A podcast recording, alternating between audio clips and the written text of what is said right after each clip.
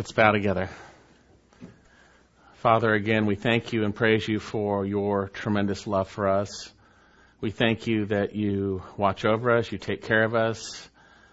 And Father, we thank you that you feed us with your living word and you cause us to grow in respect to our relationship with you, to grow in the grace and knowledge of your Son Jesus. And Father, as we look at this portion of Scripture today, help us understand exactly what you intended, but also help us apply it uh, to our lives and to have a also have a right understanding of how we are to worship you in the church, Lord God. And so we commit this time to you. We entrust it to you. Pray you would bless it in Jesus' name. Amen. Well, if you were to take a tour of different churches this morning, you would find many different worship styles. Uh, often worship is equated with music, and we'll see today that that's partially true. It's partially true. But you'll see many different types of, of worship, many types of uh, worship services. Uh, by and large, you have two p- categories. You have for uh, what some people would think would be the older generation with the contemporary worship, and then for the younger generation, it appears they have uh, a, a excuse me, a traditional for the older, and a contemporary they have for the for the younger people. Well, what does that mean? That just means that each group chooses what music they like. You see, and what we're going to see is that's not what drives and should drive the music we have in the body of Christ. As we're going to see, our music and our worship should be driven by the truth of the Word of God and the God of the truth. And so today we're going to be looking at a passage that helps us understand from the Old Testament principles of corporate worship. Would you turn with me in your Bibles to Nehemiah chapter 12?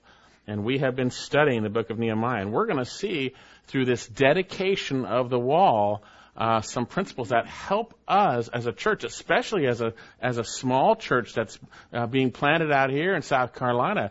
Uh, what principles, how things should be done regarding our worship, what should be behind the choices that we make as leaders for the church as we come together. Now, as we've studied the book of Nehemiah, Nehemiah, a little shortened there, Nehemiah, uh, we saw the first six chapters of the book were focused on the physical rebuilding of the walls in the context of the opposition that Satan through man brought forth. And God was gracious to bring about Nehemiah and show him favor with the king, and he was able to come and lead these Jews to rebuild the walls and rebuild the gates, the gates that had been burned down. And we see that although uh, God had them there, there was difficulty. There was difficulty. Satan tried to discourage them uh, with with stinging words, to try to give up on the work, to try to throw in the towel. It's too hard. Uh, we don't want to do it. They use stinging words. Uh, but Nehemiah prayed. He prayed. Uh, very clearly sharing the situation with the Lord uh, that God would bring just retribution on the enemies, for they were doing a good work. We see that they're doing a good work. And then we saw another one of Satan's tactics through outright intimidation and fear. Uh, the bad guys were going to come attack and, and kill them. But uh, Nehemiah prayed again, and they they they uh, trusted the Lord, and they went to work defending themselves, having a sword in one hand, a trowel in the other, and uh, worked for the Lord, trusting that He would fight for them.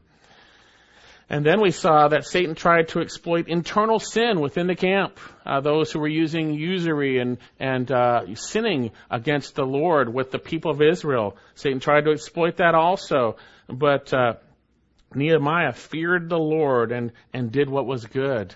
And it's interesting, you know, we also see that Satan tried to cause Nehemiah to fear and thus to sin. See, Satan wants us to get us to fear, and then when we fear, we sin, and we then ruin our testimony in front of people.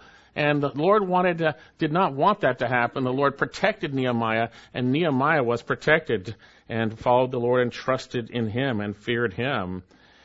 And so we saw that, that within that uh, there was opposition. And then we saw that within 52 days they completed the walls.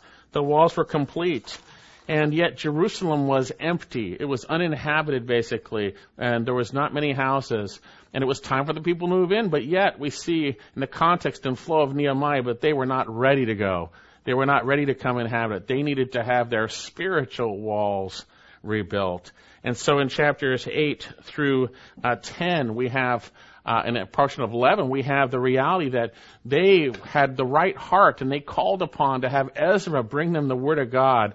And Ezra did. We'll see him today. And they responded to the Word of God. They responded and they obeyed the Word of God. And they even had it taught to them by the Levites, all those who could understand. And then they came to an understanding that they had truly sinned and their fathers had sinned and that they were in the situation that they were in, having been exiles now back in the land, but under the Persians as slaves, that it was really their fault. That God was disciplining them. He's disciplining them for their father's actions and for their actions. And they then made a commitment to obey the Lord's word. We saw that with the leaders, and it went down to the people also. And the people also made a commitment to obey the Lord in areas where they had failed, such as their relationship to the unsaved Canaanites, such as their relationship to work and trusting the Lord, not doing things on the Sabbath, but trusting Him instead. Uh, such as their relationship to the house of the Lord, which they had forsaken concerning uh, their financial contributions and their service to the Lord. And they committed to do what was right. And then we saw the pinnacle of their repentance in which everyone appeared to be willing to inhabit Jerusalem. So they drew lots to see who could do it. Not the whole, the whole country's not going to move there. So one tenth came and moved there and they, they praised God for those who had volunteered, uh, who had willingly offered themselves to serve the Lord by living in Jerusalem.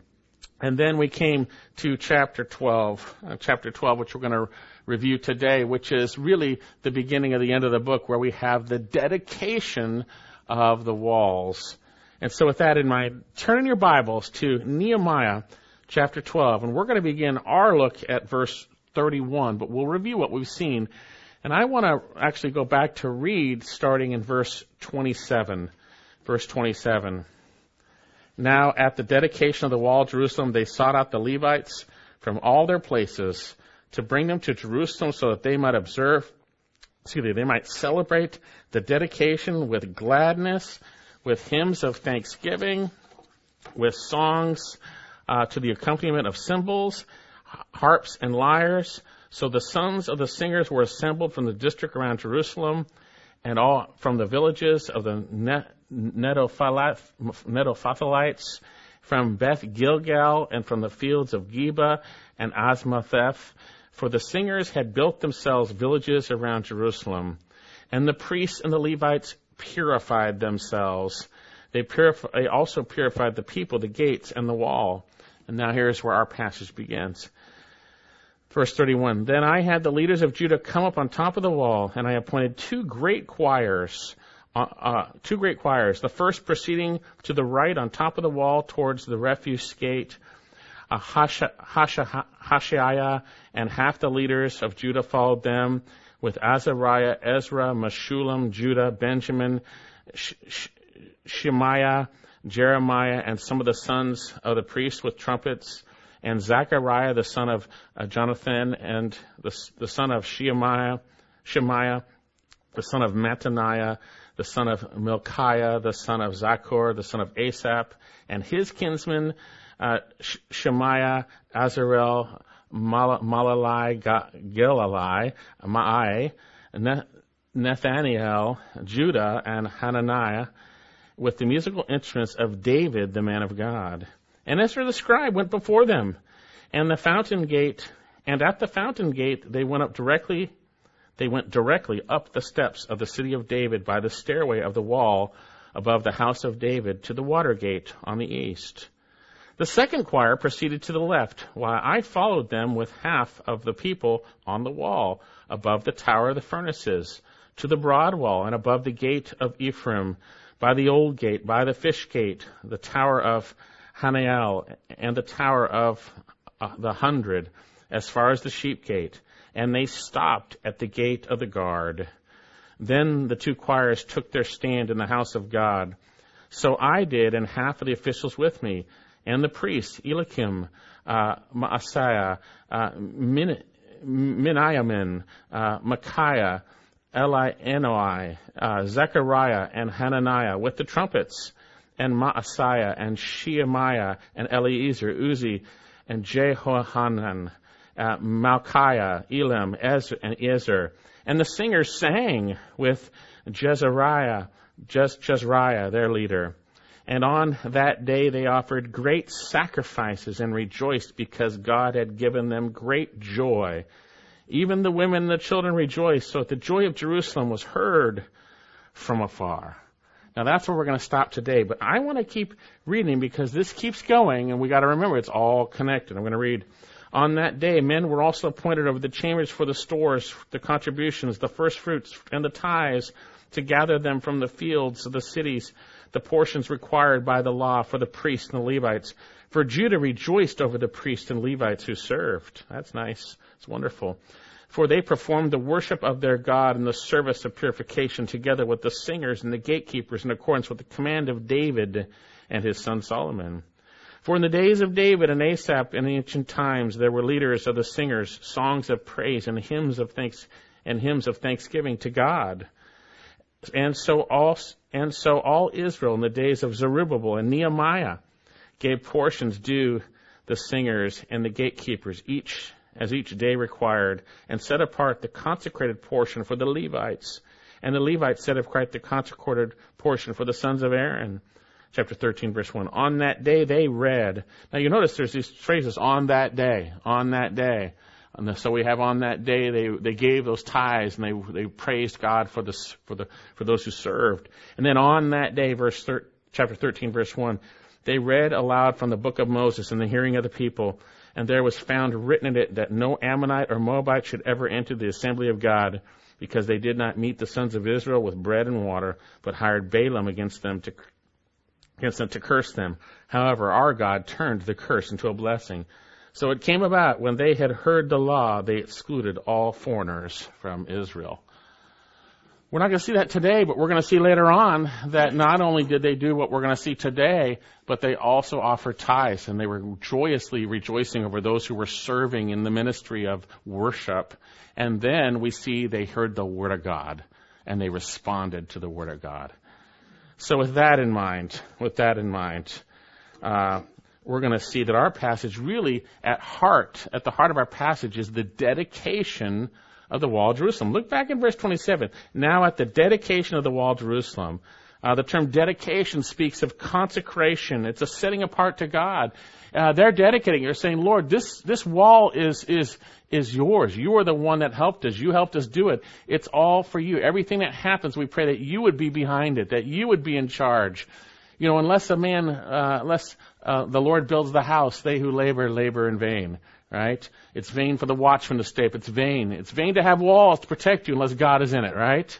This is committed to you, Lord God. This is committed to you. And that's what this is about. But from this great ceremony of worship and committing, we gain great principles concerning our corporate worship. And again, this week as I was studying, I was studying this passage for a long time, by the way. You know that. Because each week it's going to be chapter 12, but we do something else, right? We keep going. We're, we're getting through it now. There's been a lot in here, and it's really come to my heart that we have so much uh, in the Psalms and in with David and other places concerning the corporate worship, even Old Testament corporate worship. And in the New Testament, we don't have a lot of references. We have some. And so it's assumed that we should understand, we should know the Psalms. We should know these truths. And they apply to what we see in the New Testament, as we will see, as the shadows are pointing to the reality, Jesus Christ. So with that in mind, we have a dedication. And so the wall's been completed. The people have been spiritually restored. And Nehemiah brings forth this celebration, which we can learn much from. Verse 27, backtracking here a little bit. Now, at the dedication of the wall of Jerusalem, they sought out the Levites from all their palace places to bring them to Jerusalem so that they might celebrate the dedication with gladness, with hymns of thanksgiving, and with songs to the accompaniment of cymbals, harps, and lyres. And this is at core what this at core of our passage today. It is about worship. It's about worship, as we're going to see. It's about worship. And they were sought out. These Levites were sought out, and they were sought out to do so uh, with gladness, to celebrate with gladness. Uh, we need to never forget this. Uh, we come into his courts with thanksgiving and, his, and praise, and there should be joy as we come to worship the Lord together. And they were sought to do so with gladness. If you ever see the service of the Lord as we come together on Sunday as drudgery, something's very wrong. It is something that should be causing you to be rejoicing and praising Him for coming to celebrate and, and worship Him together, but also to serve Him, those who serve in worship, as we're going to see. And so then, we're to enter his gates with thanksgiving, his courts with praise. They were to celebrate the dedication with gladness, and they were to have hymns of thanksgiving, and they were to have songs of accom- to the accompaniment of cymbals, harps, and lyres. This passage is about worship as we will see. And it includes the Word of God being preached. It includes the sharing back of what God has given us. It includes many facets as we're going to continue to see this time. Indeed, we see from verse 31 and on, we have, as we will see, two great choirs that are on the walls ending up in the temple. And along with them, we have singing mentioned eight times.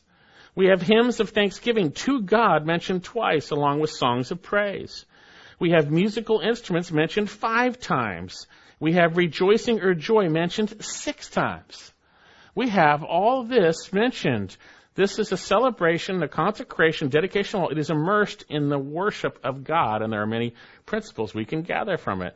Now, you might remember last time we gathered from the first 26 verses. Why those lists were there? Why there was they were going from the original group that came in exile, and then to those who were there now we see that each passage revealed that there were leaders in worship. There were those who were appointed to lead the people in the worship of the living God, and there were skilled servants. And that was a principle for us in our worship. There should be those who are skilled in certain areas. Now they, that gives, it's given over to the Lord by faith, but they should be skilled, and there are those who lead in the context of worship. There are those who have du- duties. And we saw from the New Testament, in that context at least, certainly that elders uh, should appoint those and those who will stand before, those who will lead or rule or, or stand before the congregation. And then we saw in verses 27 to 20, that was 1 through 26, and then we saw in verses 27 to 29 that the worship service should be planned. There should be planning involved. It shouldn't be winging it. Indeed, the Levites and the singers were sought out to celebrate with hymns of thanksgiving and gladness and to accompany, and accompaniment. And they assembled. There was planning. There was pre-planning involved. They didn't wing it and say, how many Levites are out there? Come on up here. Let's sing now. How many people can play an instrument? Come on up here. Didn't happen there. They pre-planned it before this time where they had their celebration. And then lastly, we saw when we were together that the servants, the people, and the place are to be pure. That our worship needs to come from a cleansed heart. First and foremost, our hearts being cleansed through faith in Jesus Christ. And secondly, uh, that we are walking in the terms of His ongoing cleansing by confessing sins. Indeed, we saw verse 20, uh, verse 30, and the priests and the Levites purified themselves. They also purified the people, the gates, and the wall. Uh, this purification would be symbolic. And in the Old Testament, the priests would symbolically purify things with water. We see that in Numbers 31. This symbolic purification always pointed to one reality. Uh, we see in Numbers chapter 8, verse 21, the Levites too purified themselves from sin and washed their clothes, and Aaron presented them as a wave offering before the Lord. Aaron also made atonement for them to cleanse them. We know that these Old Testament sacrifices were symbolic. They were shadows that pointed to Jesus Christ. Now think about it. These Jews actually had Isaiah too. They knew that there would be a suffering servant. They knew that there would be one who would come who the sins of would, would, would be put on him, that he would die. We see that, Isaiah 50, 53. And so we know that this happened through the Lamb of God who takes away the sin of the world, through Jesus Christ, through Jesus Christ we know that we have cleansing through Jesus Christ. That He gave, God gave His Son that He would purify us, a people for His own possession. That we would be cleansed of our sins. And we have that picture of cleansing. You think about it, you take a bath, you water, you're cleansing yourself. Well, the Spirit of God cleanses us when we trust in Jesus Christ because we are united to Him and His work for us. The forgiveness of sins, the price is paid, and we are placed in the body of Christ and, we are cleansed. Paul would tell the Corinthians in 1 Corinthians 6:11 that these believers were washed. They were sanctified. They're cleansed of their sin. And if you've trusted in Jesus Christ, your filthy sin has been cleansed. You have had a new conscience that has been cleansed, sprinkled clean, Hebrews chapter 10. And then we yet we get sin, we sin here and there because we're not glorified yet. And we need to be those who are continually confessing our sins. If we confess our sins, He is faithful and just to forgive us our sins and do what? Cleanse us from all unrighteousness. Don't you dare come to serve the Lord, especially, and worship Him, or come to worship and not be cleansed of your sin. Yes, we mess up. Yes, we have bad attitudes. Yes, we sin. Confess it. Have clean hearts and a clean hand and clean hands before the Lord and worship Him in purity. We worship Him in the Spirit and truth. His truth and by His Spirit. And so then, that's where we came to last week. And at this point, we come to our passage where we gain another principle concerning our worship that the worship needs to be organized. It needs to be organized. Uh, indeed, Nehemiah organized the leaders into two great choirs, and they proceeded on the wall to the house of God. Notice what happens here. Verse 31. Then I, I would be Nehemiah. Then I had the leaders of Judah come up on top of the wall, and I appointed two great choirs. Now, coming up on top of the wall. Obviously, the wall was big enough to walk on. We're going to see that. It's a big wall, okay? And it had been repaired 52 days. They're now dedicating it to the Lord. So everything has been prepared. The leaders have been organized. The singers and servants are ready. The place has been purified. And now Nehemiah leads them in an organized fashion on how they're going to do this. How they're going to do this. And notice he says he appointed two great choirs. This takes organization. This takes appointing, right? It means he appointed two great choirs here. And what's really interesting about this word choir, it's actually very interesting. The word choir, certainly from our perspective, is a group of people who sing, right? And you know, you have choir at church, and obviously we sing about the Lord, and then you have, you know, like school choirs or whatever, secular choirs that sing.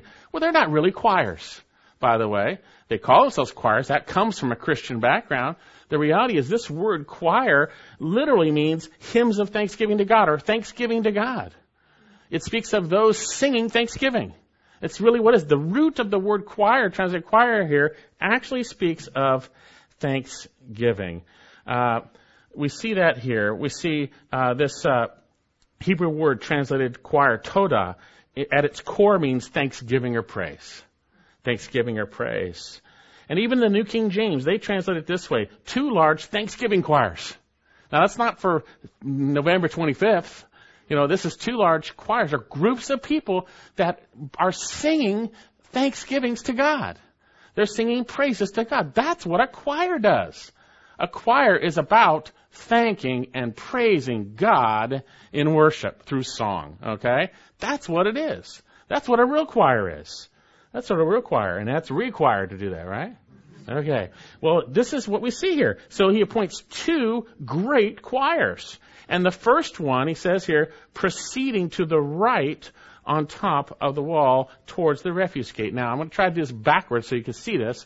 But let's say you have the walls of Jerusalem like this, right? And on the bottom, over on this side, you have the refuse gate. On the top, you have the gates going into where the temple is, okay?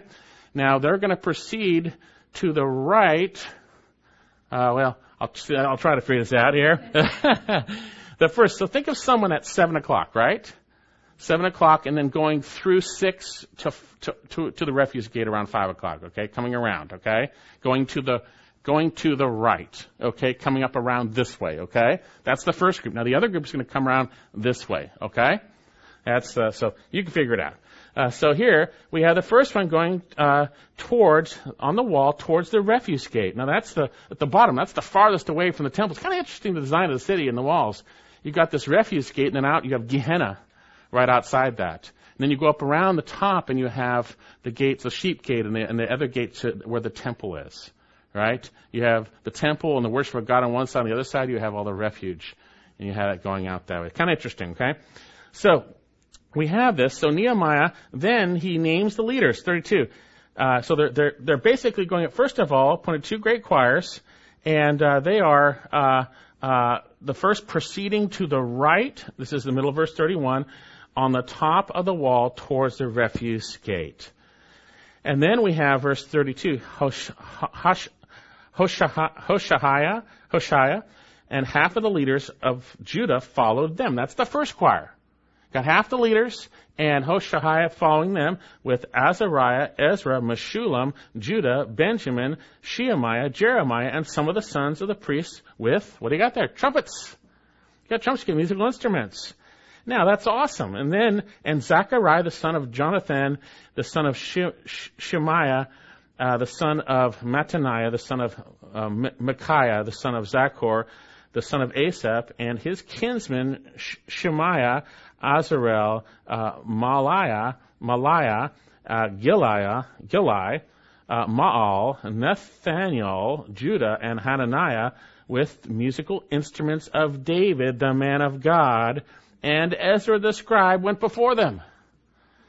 So we got this first great choir going around towards the refuse gate, going to go up around this way, and we have all these leaders. We got trumpets, we got uh, we got uh, these uh, these ones with musical instruments, right? And he says here, musical instruments of David, the man of God. And then we have Ezra, the scribe, going before them. Interesting. So Ezra, don't forget him, he was a priest and a scribe. We see that back in chapter 8, verse 2. But here he is simply spoken of as Ezra the scribe. Ezra the scribe. And that's important, I believe. And who is Ezra? We've seen him before. As I mentioned, he's not only a priest, but he's also a scribe. Um, a scribe in general was a uh, distinguished professional who would perform duties we might associate with lawyers, journalists, government officials, document copyists. Okay? But here specifically, when it came to those who are following the Lord, a scribe was an expert in the law of God. And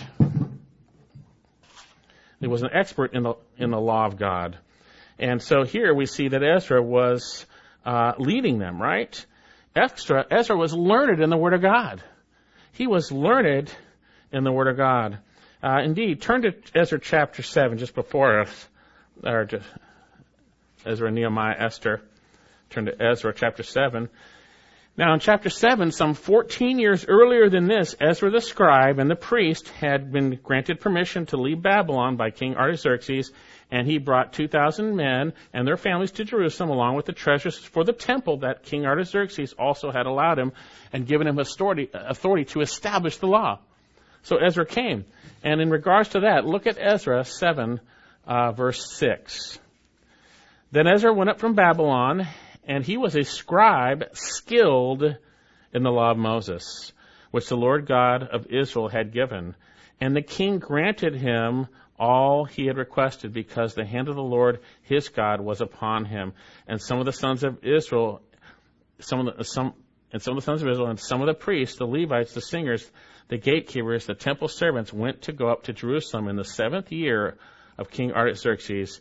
And he came to Jerusalem in the fifth month, which was in the seventh year of the king. I'm going to move this back. I got a glare from my light here. There we go. That's uh, easier to read here. And so he came to Jerusalem. And then look at verse uh, 9.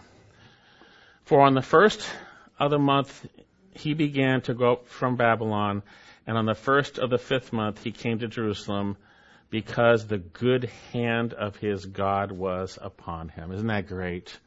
And why was the good hand upon Ezra? Why was God's good hand upon him? Look at this. For Ezra had set his heart to study the law of the Lord and to practice it. That means to do it. He didn't just set it, hey, I'm going to be a preacher. He set his heart to study it and to do it. And then he says here, he says here, uh, and to teach his statutes and ordinances in Israel. Ezra's a good guy. And you might remember at the beginning of the spiritual walls being rebuilt in chapter 8, the people called for Ezra the scribe to bring the book of the law of Moses, which the Lord God had given them. And Ezra did so, and he read from it, and the people were taught, and their hearts were changed. Ezra's a man of the word now. The man of the word here is being appointed to lead this group, to walk in front of them. That's important, I think, because all of our worship comes out of what God has revealed in His truth about Himself, and we worship Him based on what has been revealed about God. And we see that. So Ezra is leading this. Ezra the scribe. Ezra the scribe. Important principle for us. And then notice there's a second phrase, second, uh, second to the last phrase of 36. Go back to Nehemiah. It says, with the musical instruments of David, the man of God. Very interesting. They've got the musical instruments. They've got a specific instruments that David had obviously uh, said they should use. They're on the wall and they got these specific instruments. And Nehemiah is making it clear they've got these instruments. David, the man of God. Now, David is mentioned six times in chapter 12. Four of those times are in direct reference to and regarding worship. Two of those times, in, in one in our verse, he's called the man of God. The man of God. Isn't that great? David is a man of God. And we see that. Acts chapter 13, we have this statement uh, where the Lord, after having removed Paul, or Saul, excuse me, uh, removed Saul, it says he raised up David to be their king. Acts 13:22, concerning whom he also testified and said, God testified and said, by the way, he says here, I have found David, the son of Jesse, a man after my heart, who will do all my will. David's a man of God. Yes, he blew it. He messed up. But when he got, uh, when he was convicted by Nathan and the word coming from Nathan, he repented. He suffered consequences, but David was a man of God. David was a man of God. And so here, this godly man evidently had prescribed things. Back in verse 24, we see that David, the man of God, prescribed division by division those who were to praise and give thanks. He gave some order to Israel's worship. He had prescriptions. There should be this group this way, doing it this way, division. division. And here we see that he had prescribed certain instruments. This is very interesting. The instruments of David, the musical instruments of David. And look down at verse 45. Verse 45, for they performed the worship of their God and the service of purification together with singers singers and the gatekeepers in accordance with the command of David. The command of David and of his son Solomon. For in the days of David and Asaph in ancient times there were leaders of the singers, songs of praise and hymns of thanksgiving to God. There was order, there was leaders, there were organization. And we have here this statement about the musical instruments of, of David. And when I thought about this, I thought, wow, this is quite interesting. Because what it implies is that David chose certain instruments, and certain instruments were left out. The musical instruments of David. David chose that, I believe, in, by, inspired by the Spirit, which were glorifying to God. There's a principle here. The instruments of David, certain ones were the ones that went. That implies there were other instruments at that time, culturally speaking, that didn't go. That didn't go, that were not part of worship. And that's an important principle for us to think of. That's an important principle. The reality is, uh, could it be that not all instruments are appropriate for the worship of God? Possible. Certainly is. This, this principle is certainly here. You know, let me share another worship application. You know, it wasn't the congregation which chose the instruments which were used in worship. It was those leading. It was David, one in charge. They chose the instruments which were that which should be used in the worship of God. And if you are a leader in the body of Christ and you have a conviction of what musical instruments glorify God and what don't, stick to that truth graciously.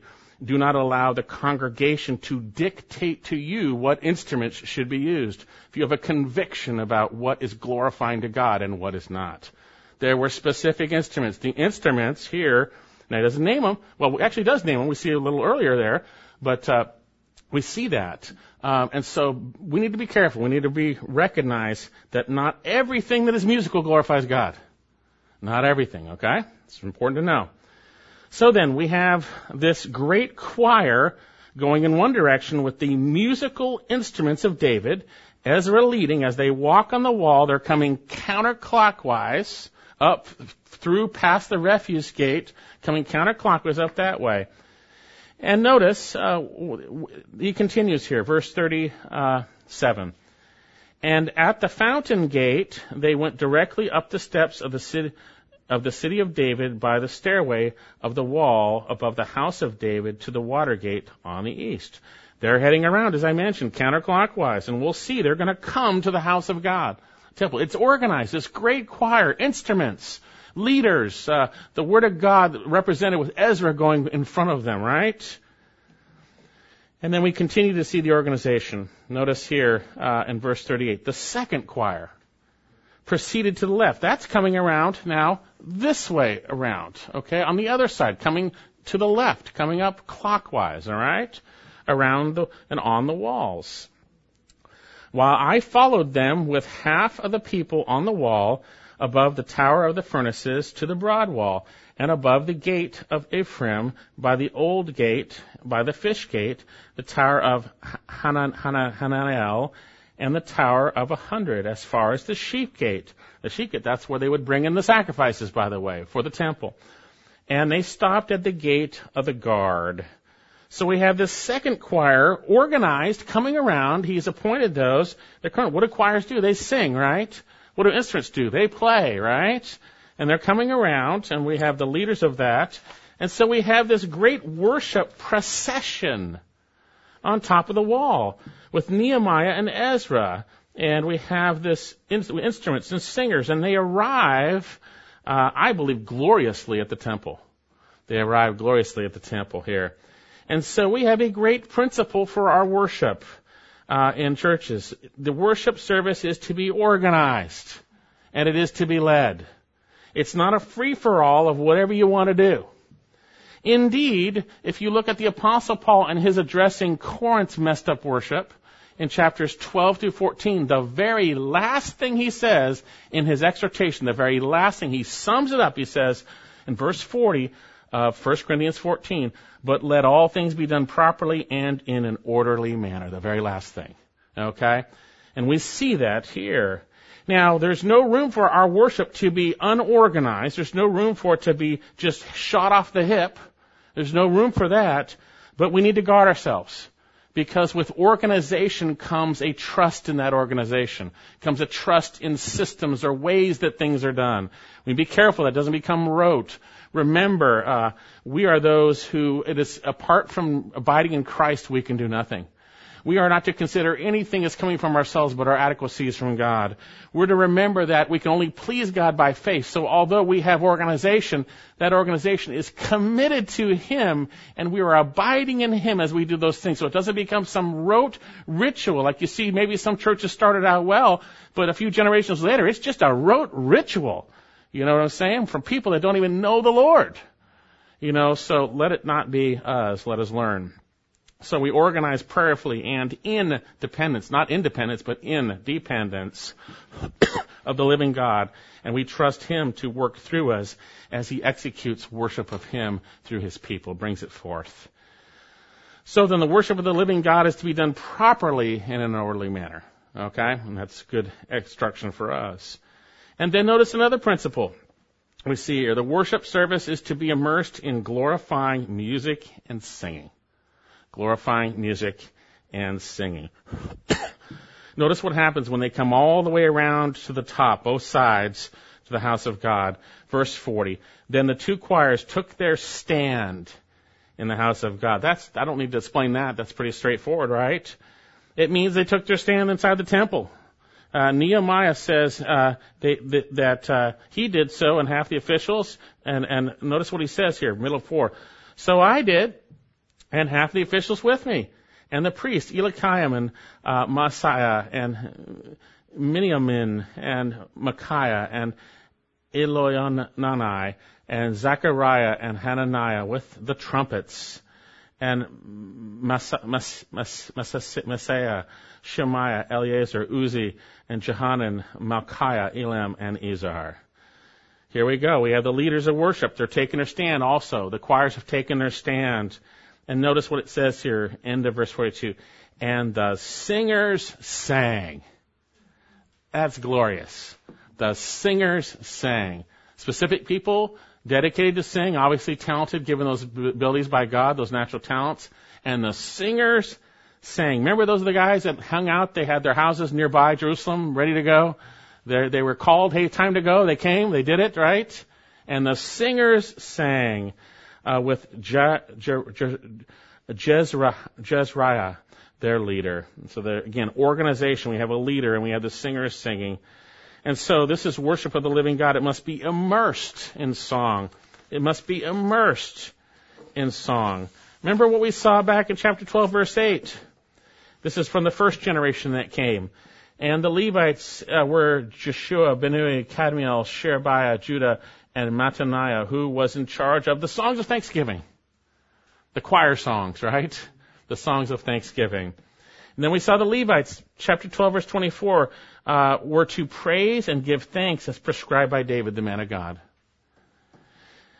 We saw in the middle of 27, it was so that they might uh, celebrate the dedication with gladness, with hymns of thanksgiving, with songs of accompaniment, with, of cymbals, harps, and lyres.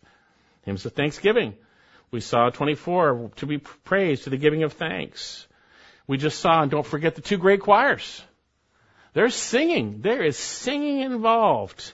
And brothers and sisters, our music should be that which causes us to give thanks to God. To give thanks to God.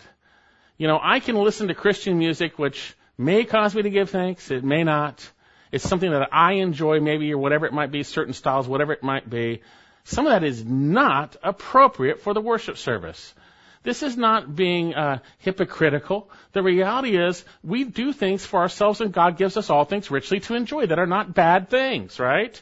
But there should be those things in our worship service that are sung that give God the glory and cause us to give Him thanks. To give Him thanks. Our music should do so.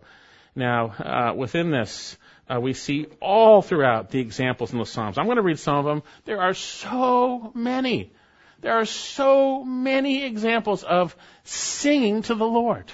Singing unto the Lord. Let's take a look at a couple. Let's start in Psalm 7. We're just going to start rolling through some of these, alright?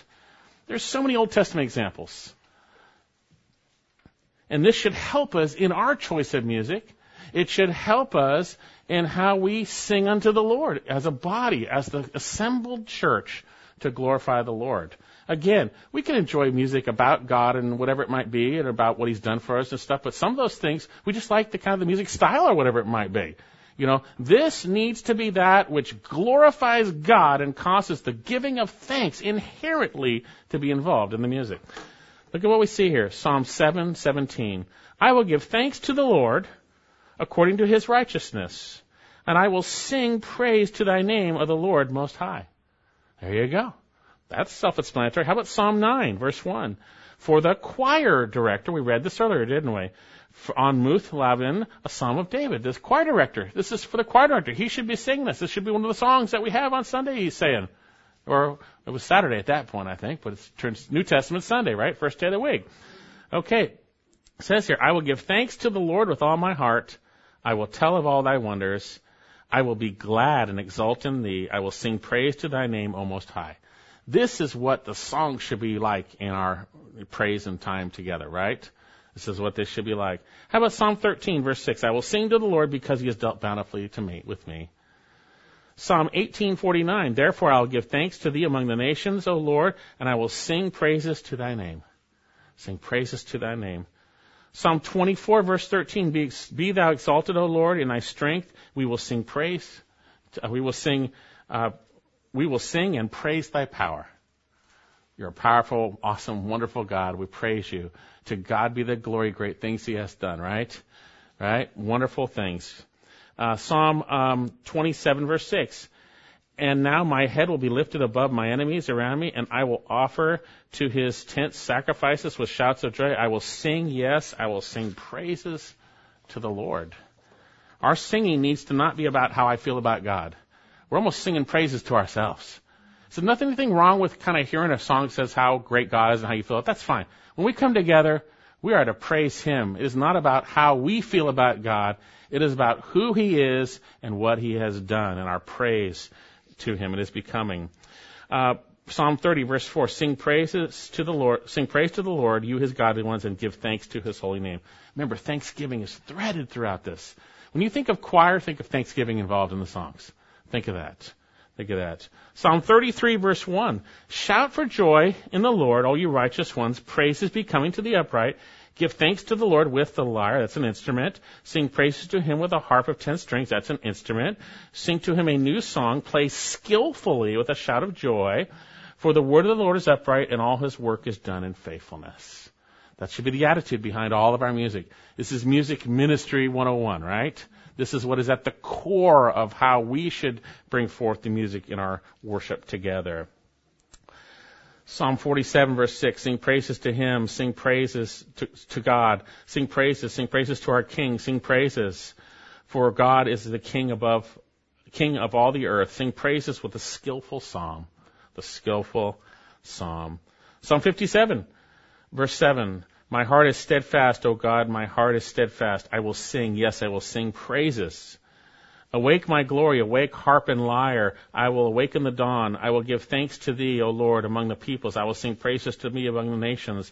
For thy loving kindness is great to the heavens and thy truth to the clouds. Be exalted above the heavens, O God, and let thy glory be above the earth. Hey, we sang that earlier, didn't we?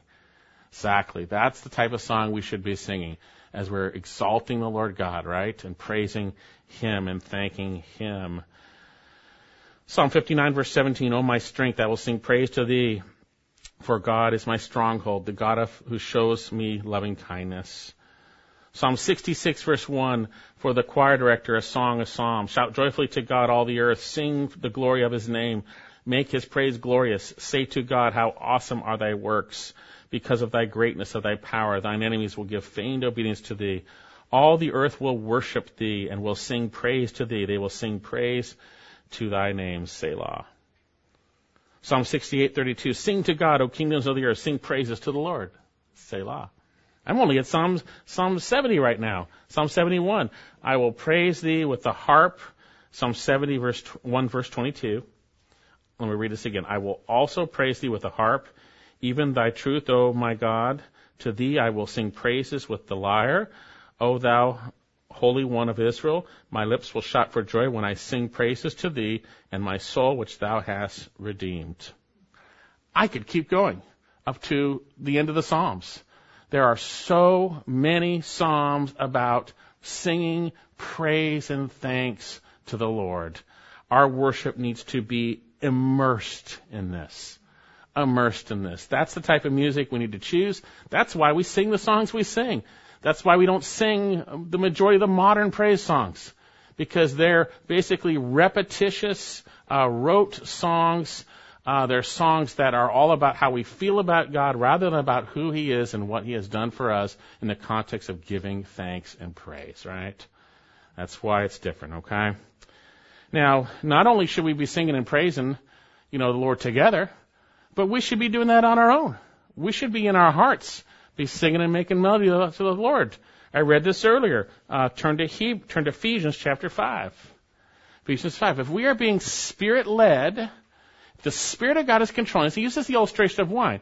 You get drunk with wine, guess what's controlling you? Wine is. It's controlling you. It's controlling your actions, right? Don't let that happen, but let the Spirit of God control you. That's what he's saying. And this is what's going to happen as the Spirit of God controls you. Ephesians 5:17. So then, do not be foolish, but understand what the will of the Lord is. And do not get drunk with wine, for that is dissipation, but be filled with the Spirit. Allow the Spirit to fill you. Allow Him to control you. Speaking to one another in psalms, hymns, and spiritual songs, singing and making melody with your heart to the Lord. Right? Always giving thanks to, for all things in the name of our Lord Jesus Christ to God, even the Father. Or you could say it to this way, to God the Father. That's, you could say it that way. So then, that should be in our hearts, and it should be coming out of our lips. If you don't sing on Sunday, something's wrong. something's wrong. I used to see, and I, I try not to look at it. I'd be up and I'd see, I was leaving, I see people not singing. like, oh Lord, help me not to make judgments, but something's wrong here. Something's wrong here. You know, if you are self-conscious about your voice, that's a problem. That's self-focus, right? Get over it, confess it, and sing to the Lord, alright? Now you don't want to be singing in such a way that distracts people, but sing to the Lord, right? Sing to the Lord. But if you're not singing, something is wrong. Either there is sin in your life, or you don't know the God that you should be singing thankfully to. So, examine yourselves in that. Our worship is to be filled with thanksgiving and praise and must be, that must be a tremendously huge part of our worship. Okay? These are great principles for us for corporate worship. Okay, and lastly for today, and we'll have two principles after this next time, but lastly for today, we're going to see that the worship service must be focused on Christ and His sacrifice. Christ and His sacrifice. And that's going to bring great, great joy. Sorry. Great, great joy. Take a look at verse 43. And on that day, they offered great sacrifices. This is Nehemiah 12 and rejoiced because God had given them great joy. Even the women and the children rejoiced, so that the joy of Jerusalem was heard from afar. I mentioned this earlier, but we're going to see this on that day. We're going to see it in chapter 13, verse 1. On that day. So on that day, they offered sacrifices. On that day, the Word of God was preached during that time. It gives us more principles, right? So right here, we see they offered sacrifices. Folks, there's so much to be praising God for, for what He has done for us through Jesus Christ. And here we see uh, that they are offering sacrifices. Those sacrifices would look forward to the Lamb of God who would take away the sins of the world. We see that. We see that. The reality is the Lord God is gracious and He brings about these uh, this joy in the context of thinking about the sacrifice of his son Jesus. Turn to Hebrews chapter 10. You see, because these sacrifices, they didn't uh, do anything. They were symbolic. They were foreshadowing what God would do. We see as you're turning to um, Hebrews 10, in Psalm 51, in Psalm 51, basically, in Psalm 51, David would say, Hey, if you wanted sacrifices, I would give those. If you wanted sacrifices, thank you. If you wanted sacrifices, I'd give them. That's not what you want. You want a contrite spirit. You want a heart that's right. You want a heart that's right. And in Hebrews chapter 10, we see that these sacrifices never accomplished anything. They were symbolic. They pointed to something. They pointed to something. Look at Hebrews chapter 10. And I want to go back to verse 1. For the law, since it's only a shadow of good things to come, there you go. There you go. Only a shadow of good things come, and not the very form of things. Don't forget that. Don't forget that. Can never, by the same sacrifices year by year which they offer continually, make perfect those who draw near. Otherwise, they would not have. They otherwise would they have not ceased to be offered, because the worshippers, having been once been cleansed, would no longer have consciousness of sins. But in those sacrifices, there is a reminder of sins year by year. For it is impossible for the blood of bull or goats to take away sins. Therefore, when he, that's speaking of Jesus, when he took on human flesh, this is a conversation between God the Father and God the Son, quite amazing. When he, therefore, um, when he comes into the world, he says, Sacrifice and offering thou hast not desired, but a body thou hast prepared for me. That's God taking on human flesh and in who, who, whole burnt offerings and sacrifice for sin thou hast taken no pleasure. Then I said, this is the Lord Jesus, behold, I have come in the roll of the book, it is written of me to do thy will, O God. And after saying above, sacrifices and offerings and whole burnt offerings and sacrifice for sin thou hast not desired, nor hast taken pleasure in them, which are offered according to the law, then he said, Behold, I have come to do thy will. He takes away the first, that's the shadow, to establish the second. That's the reality in Christ, by the way. By this will, that's Jesus coming and dying for our sins, taking on human flesh, dying for our sins, we have been sanctified through the offering of the body of Jesus Christ once for all. Once for all. They all pointed to Jesus Christ. And so the Old Testament true believers had an understanding of that. The false people didn't. They did it in a ritual manner. David knew sacrifice and offering. That's not what you desire. You desire the heart, the right heart. God would say in Deuteronomy, circumcise your hearts. Get your heart right. Get your heart right. And all these would point to the one the Old Testament pointed to, which is Jesus Christ. And so our worship should be centered around the sacrifice of Jesus Christ and focused on that. If that's not happening, forget the music, forget everything. It should be centered because notice what brings the great joy. It's the sacrifice. It's, it's, it's recognizing that there needed to be a death for the forgiveness of sins. And that comes through Jesus Christ. They offered sacrifices. On that day, they offered great sacrifices and rejoiced because God had given them great joy. Even the women and children rejoiced, uh, so that the joy of Jerusalem was heard afar. We should be so thankful and so glad for what Jesus Christ did for us, for his once for all sacrifice. If that is not part of our worship, our worship is worthless. It's worthless. We need to uh, raise up and the worth and value of what Christ has done in our hearts and minds, and certainly together. Our worship needs to be filled with joyous praise and thanksgiving for what Jesus has done, and God will give you that joy. When sin's not there, you think about Jesus, He's going to give you joy. You think about what He's done for you, He's going to give you joy. And that's what our worship should be. This can only happen when we're thinking about focusing on Jesus Christ, fixing our eyes on Him. Well, we're out of time. Uh, so, but next time we're going to see that it didn't end here. There was also, also offerings, and there was the convicting Word of God preached by Ezra. We're going to see that. And that really closes out the book, apart from then a section on sin that came back up and had to be dealt with, and Nehemiah dealt with it. So we come to the kind of the, the, the, the, the closing sections of this book. So how are we to worship? How are we to worship? We've seen our last two times uh, that we must have leadership in worship and skilled servants. Uh, the, the service must be planned and it must be pure. Uh, we've seen today it must be organized and in order. There's leaders, there's direction, uh, and it must be immersed in glorifying music with singing and thankfulness.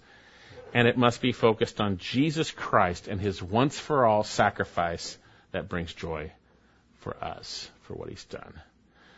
So then, may we learn from this and may we apply these principles uh, in total dependence uh, to the Lord as we function as a body, as the church here in this in this time. Let's pray. Father, I thank you so much for what you have done for us through your Son Jesus. Father, thank you for the forgiveness of sins in your Son Jesus. Thank you that we have had our sins forgiven. We praise you. You are a great God. You are an awesome God. You're a wonderful God. And Lord, help us to see our worship time rightly. Help us to uh, be organized, planned, and pure, Lord God. Help us to be those who are thankful and praising you for what you've done in song with instruments, Lord, and then focusing on your Son Jesus. Help us to be that, an example of, of true, genuine worship that people who see would, would, would, be, would uh, turn and give you glory, Lord God, that we would rejoice for the joy that you have given us because of your Son Jesus. So we thank you and praise you for uh, your Son, and it is in His name we pray. All right, John, could we sing? Uh,